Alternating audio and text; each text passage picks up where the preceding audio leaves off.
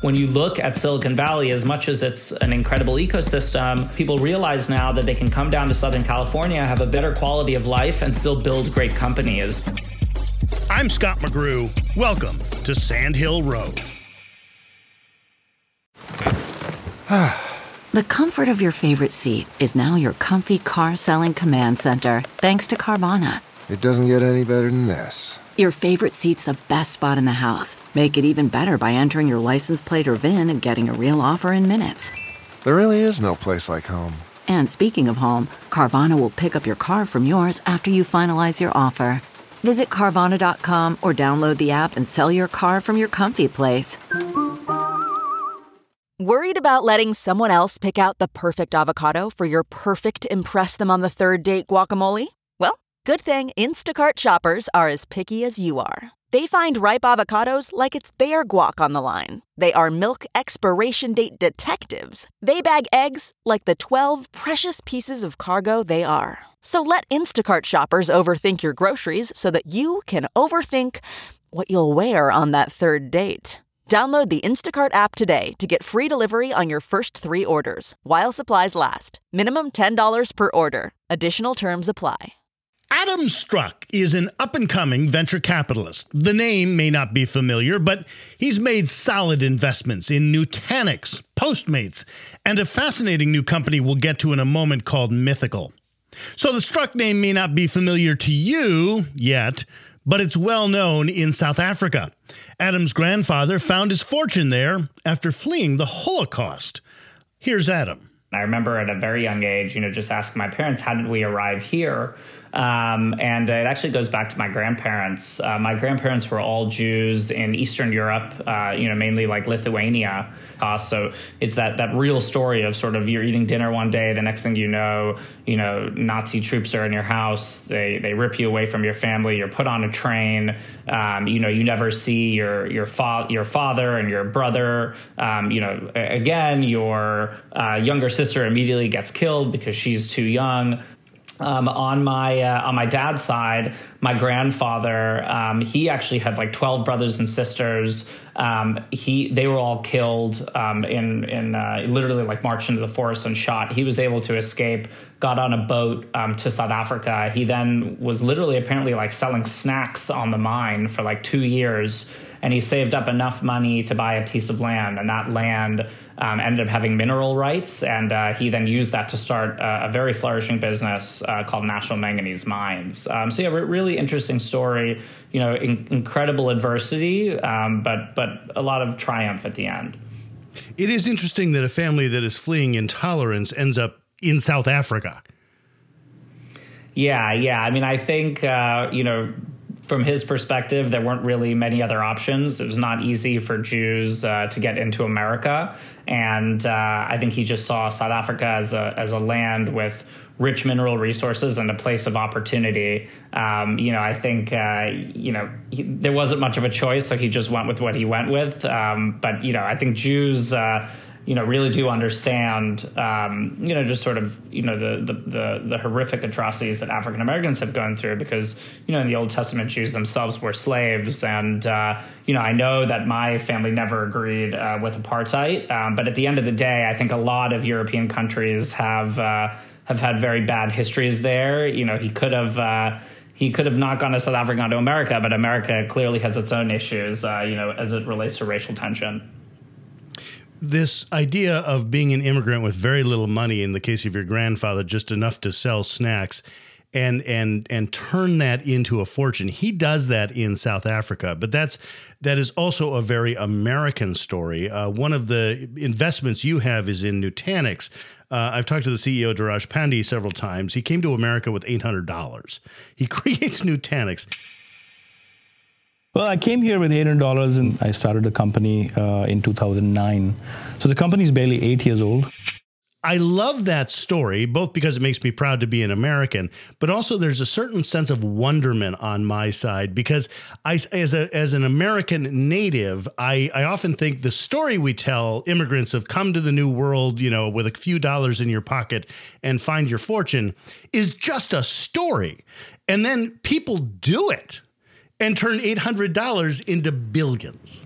Yeah, no, you're you're 100 percent right, and. Uh, Nutanix was an incredible investment um, that I was very lucky enough to be a part of, and uh, he obviously achieved tremendous success with that. Um, I, I, remember, um, you know, being an insider in Nutanix, and literally days before the IPO, the company got an all-cash acquisition offer from Cisco for five billion dollars. Um, I really wanted them to take that because uh, I wouldn't have had to wait uh, 180 days uh, for the lockup period to expire as an insider. But you know, Dheeraj sort of just being true to his his original form, right? He chose not to take it because he wanted to take the company public and he wanted to be in charge of the narrative going forward. Um, and I think that that ability to sort of understand that you know I, am okay with nothing and I feel great you know having a lot, but it doesn't change who I am. It really allows you to channel that entrepreneurial spirit and take big risks. There is a trust that you put in Dheeraj because you know that idea that hey, by the way, I turned down five billion dollars and we're just gonna you know we're gonna take it public and see where it goes. Um, I am you know I'm just not that I'm very conservative. I do the 30 year fixed mortgage, even though the banker says, "Are you insane?" I mean, look at this. You know, look at this this variable rate. This would be much better. I'm like, no, I'm gonna go with what I know. So yeah, you get that phone call where it's like we we turned down a five billion dollar acquisition offer, and and I would imagine anyone would go, wait, how how much? Yeah, yeah, yeah. You're you're 100 percent right. Um, and I actually remember, I think you know, right after Nutanix IPO'd um, the price really shot up and it was greater than a $5 billion market cap. And I said, wow, you know, I think you know, Dheeraj really knows what he's doing. But post lockup, it was actually below 5 billion. But, you know, either way, I think as a venture capitalist, you have to defer to the cadence of the founders. And, um, you know, Nutanix is just such an incredible su- success story. I understand why uh, maybe he didn't want to join sort of one of the largest legacy incumbents like Cisco. You know, maybe you lose your identity as a company. Uh, but generally, yeah, you know, it's uh, we, are minority investors. We, we definitely have to defer uh, to the founders. And he clearly made the right decision. Definitely. so the reason you're able to invest uh, in part is because you were able to create your own fortune and you know you come from a family in which the family name is known in South Africa you grow up comfortably uh, this is a recipe sometimes for disaster uh, to be the grandchild of a you know someone who owns a, a magnan, magnan I can't even say that manganese mine yep manganese um, yep Right. Thank you. That kind of mind. Um, there's a recipe there or a potential for disaster. Uh, and yet you are able to, and it, you grew up, you know, with, with some roads paved for you, but you are able to create your own way. And tell me about that. Yeah. You know, I think, uh, you know, definitely, you know, grew up, you know, quote unquote privileged, but I think I realized from a, at a very young age that, you know, whatever wealth you know my family had call it maybe in the 70s or whatever you know at the time the rand was equal to the dollar. Now due to inflation in south africa it's around 14 rand uh, to the dollar and then you divide that up you know between my my father and his brothers and sisters you realize that you know maybe you have a good name and maybe you're comfortable but it's nowhere near the sort of american wealth um, that i've grown up to actually see um, especially being in, in venture capital. Um, so i think i knew from a, a very young age that you know i've got i've got great entrepreneur entrepreneurial fiber and uh, you know grandfathers that have accomplished a lot, grandmothers that have accomplished a lot. Um, but I knew that if I really wanted to sort of give my children what maybe my father grew up with, you know, I would really have to work. And uh, I've never had a problem with that. I've always said sort of adversity is the stone upon which I sharpen my sword, and I'm I'm happy to take risks. So you know, after Northwestern University, I went straight to Georgetown Law. Um, I then actually was an M&A private equity attorney at, at uh, Kirkland and Ellis in the New York Corporate Practice Group. But I really quickly realized that I was sort of on the wrong side of the proverbial fence. I really wanted to be an entrepreneur, a founder, you know, the one scoring the goals, not just making sure that the scoreboard is written up correctly. Um, so uh, my brother, who's actually seven years older than me and very entrepreneurial, um, was starting a company called Long Island Brand Beverages, and uh, I chose to leave Kirkland and Ellis and join him um, as a co-founder and board member. Um, I remember my mother crying because uh, I was her good, uh, you know, lawyer son and, and leaving to go take big risks, but you know, it really was for the best. And uh, you know, with respect to Long Island brand beverages, we uh, you know, it was a difficult road. Uh, we wanted to initially go out. We were re- really inspired by Bethenny Frankel and, and, the Skinnygirl Margarita concept, a sort of very premium, ready to drink, um, you know, uh, sort of alcoholic product. Um, you know, she ended up selling that to Jim Beam. It was a great success story. We wanted to do the same thing with Long Island Iced Tea because we didn't think that there was anyone really owning that brand. Um, but you know, what we realized really quickly was the uh, the slotting fees. You know, were sort of killing our margins, and we actually had an opportunity to get into a bunch of vending machines. Um, but the caveat, um, in order to actually be in the vending machines and give us scale that would allow us to, you know, increase our margins and deal with these these these difficult slotting fees fees the caveat was that we uh, couldn't be alcoholic because you can't put alcoholic drinks in vending machines. Which is, which is like what a Long Island Iced is like pure. It's, it's practically like, pure alcohol exactly. with a dollop of coke in it. Exactly. Yeah. So we uh, we actually ended up realizing that there was such an incredible grassroots affinity just for the name and the brand Long Island Iced Tea. And when we did uh, a bunch of sort of um, you know just sort of sort of uh, testing on, on the iced tea market generally, we realized that at the time Arizona iced tea, um, you know, was sort of the they controlled the market, and then Arizona iced tea was like 60 grams of high fructose corn syrup.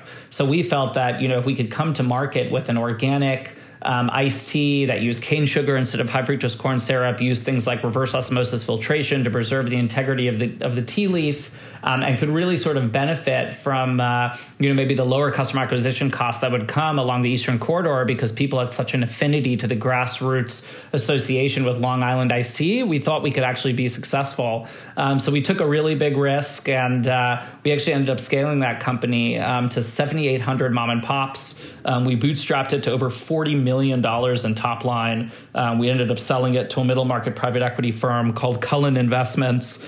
Um, and they actually combined the company with a few other assets and for a short period of time took it public on the NASDAQ. Um, so it was a really incredible story. Um, my brother then went right into another company called Hungryroot, um, which has raised you know maybe 50 million to date, uh, including a, a, big round of capital from Lightspeed Venture Partners. He has Jeremy Liew, one of the most prolific VCs in the world, on his board. Um, I went a different direction, and I was kind of tired of low margin uh, commoditized CPG products. Uh, my brother s- still loves that. Um, I'm much more of a software guy, and I just thought that venture capital would be a really incredible way for me to combine my legal and operational expertise and really help young founders. You know, sort of give them that first round of institutional capital and then get them to a point that they can quote unquote graduate to the Andreessens, the Lightspeeds, the Sequoias of the world. And that's what we're doing day in, day out. And, uh, you know, couldn't be happier.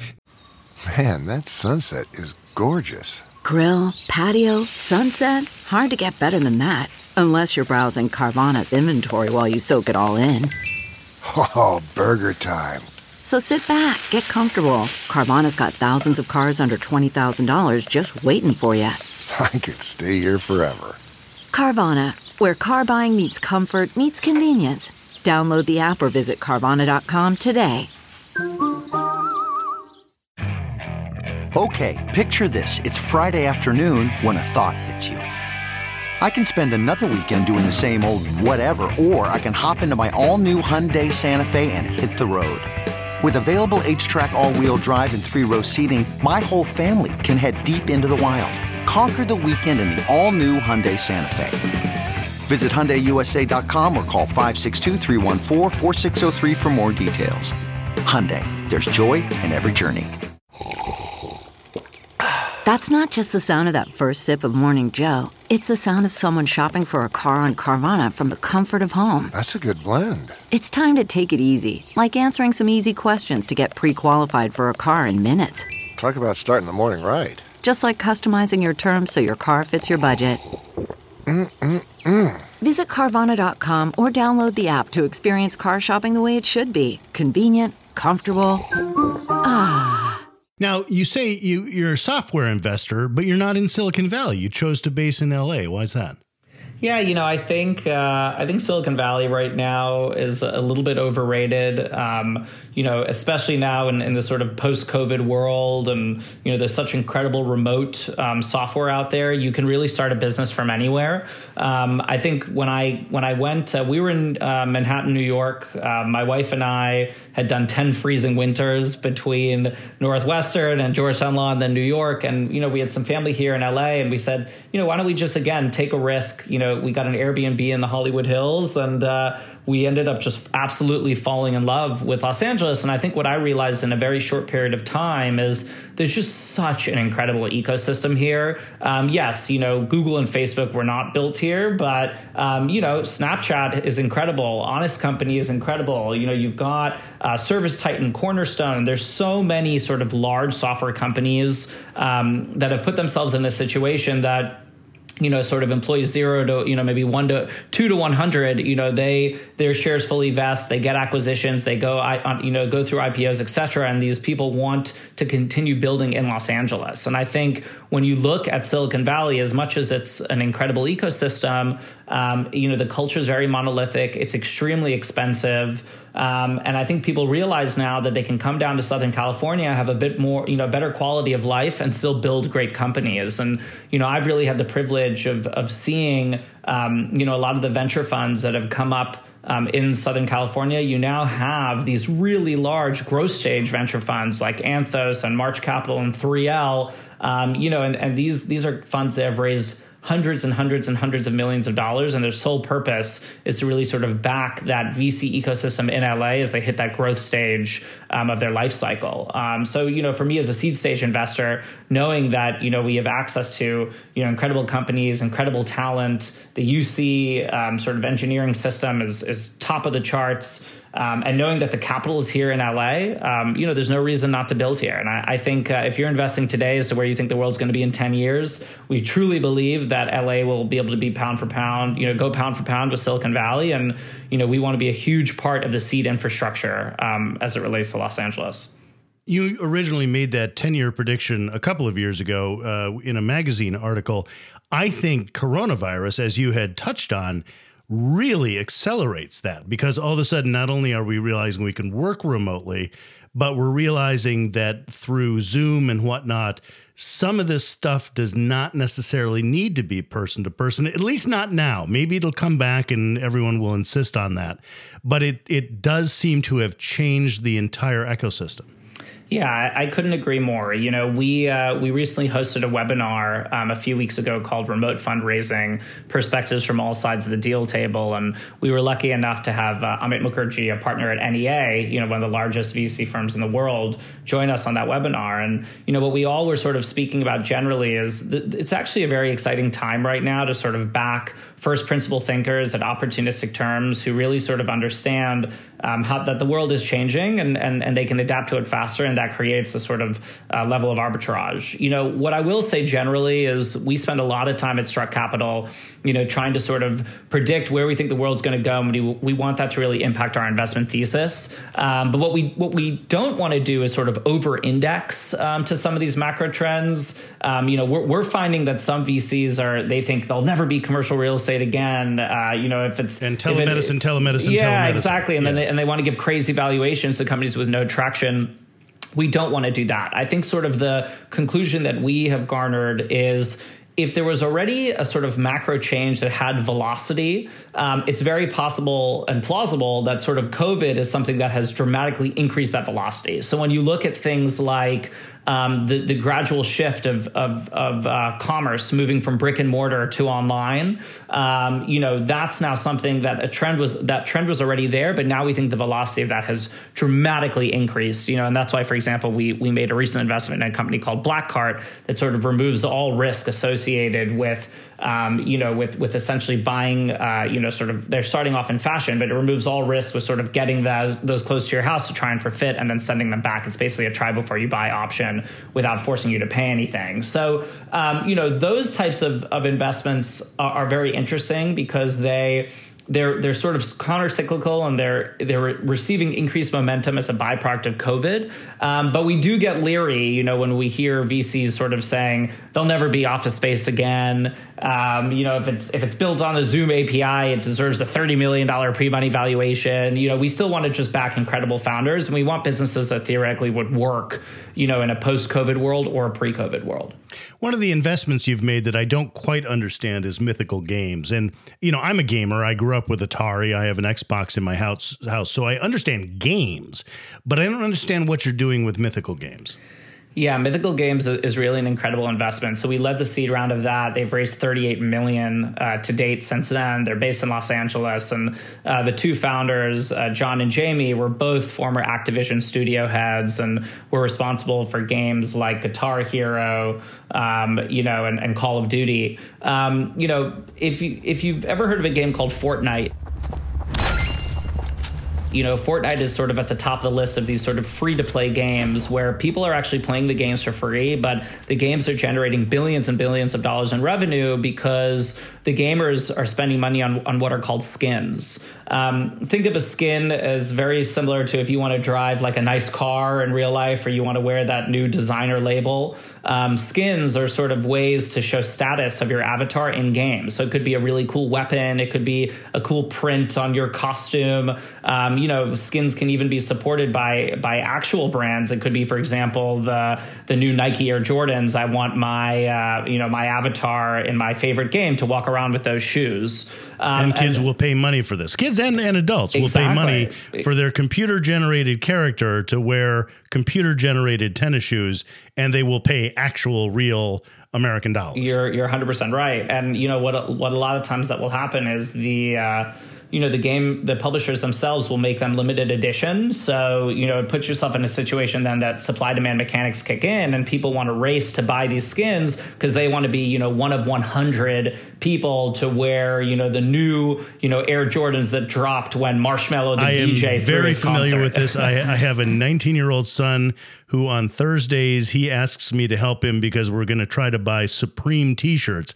Now these are actual T-shirts. Yep. Uh, you know that you can actual people can wear. Uh, but this idea that you know you race to spend this money because Supreme has deliberately made them you know only on a limited run, and and you know I I was 19 once as well. Uh, so I try to hide my eyes rolling yep. uh, as we as we try to plunk down fifty dollars for a T-shirt. But but that appeal is is there definitely. You know, and you know the Con Supreme has been incredible as it relates to small batch manufacturing. And imagine if with that shirt that you buy, not only do you maybe have one of a thousand shirts, you could actually receive a QR code that could then allow your character in game to wear the same Supreme shirt.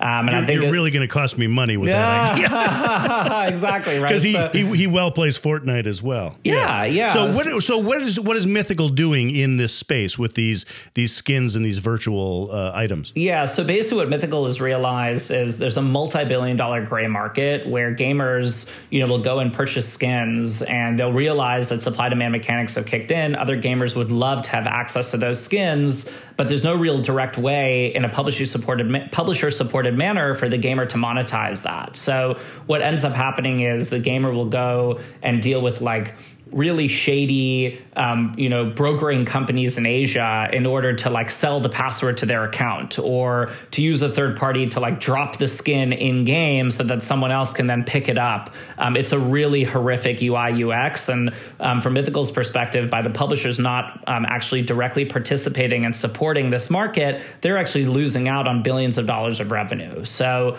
uh, what Mythical wants to do is they want to use, you know, blockchain technology just in the sense of having an, an immune ledger, so to speak, um, and really sort of have the publishers start supporting this secondary market so that they can allow gamers uh, to trade skins with other gamers, actually monetize those initial bets, um, and do it in such a way that's publisher supported. And obviously, the publishers would get a piece um, of, of, every sort of skin that is sold. They um, could so, essentially sell it twice. Yeah. Exactly. Or at least and have a piece of the second sale. 100%. Yeah. yeah. And, and what's really interesting about Mythical is not only have they developed the backend infrastructure to sort of bring this publisher supported secondary market to AAA rated games, they themselves are also a AAA rated game developer. So they've got their first game uh, coming out called Blankos. Um, it should release uh, towards the end of this year. Um, I think private, I think beta is actually going to be in September. And uh, think of, of Blankos as like a Fortnite meets Roblox. Um, it's this really, really cool sort of vinyl toys that come to life, and you can design uh, your own mini games and your own worlds. And they've got all these incredible artists, um, you know, creating these limited edition sort of Blankos skins. Um, you know, and they, they want to create this very flourishing ecosystem, and they want to use sort of the the back end technology that that that they've created to power uh, sort of the in game primary and secondary market um, for Blankos. So um, it's it's really excited and exciting, and and if it's done correctly you really envision a world where you sort of bridge the gap between the physical world and the virtual world. And uh, you know, I think if you speak to a lot of sort of VR enthusiasts, etc., um, and especially you see here how much time people are spending in their homes, you know, it, we could be in a situation where 10, 20, 30, 40 years down the line, um, your your digital representation of yourself is just as important as your physical. And if that kind of happens, you could see, you know, mythical playing a, a, an interesting role in that, at least as it relates to the economy associated with that that digital form. It's not hard to imagine already people's online presence is so critical to them, particularly the younger generation. Yep, you exactly. could see that expanding into you know actually having uh, accessories and fashion and whatnot, and there being that secondary market. Yep, exactly. Now, can you imagine your grandfather Benny pulled rocks out of the ground and sold them? And that's how he made his fortune. Can you imagine explaining that to him? No, I cannot, and uh, I don't think it would be an easy conversation.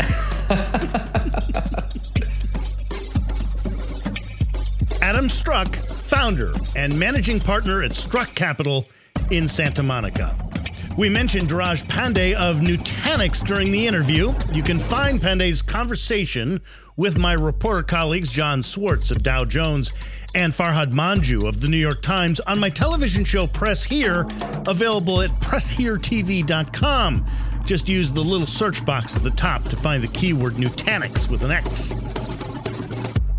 Next week on Sand Hill Road, Jyoti Bansal, the creator of the company AppDynamics. You know how Pandey decided not to sell his company to Cisco? We just talked about that and went forward with that IPO? Well, in a weird coincidence, Jyoti does the opposite. He sells AppDynamics to Cisco on the eve of his company's market debut. That interview next week on Sand Hill Road.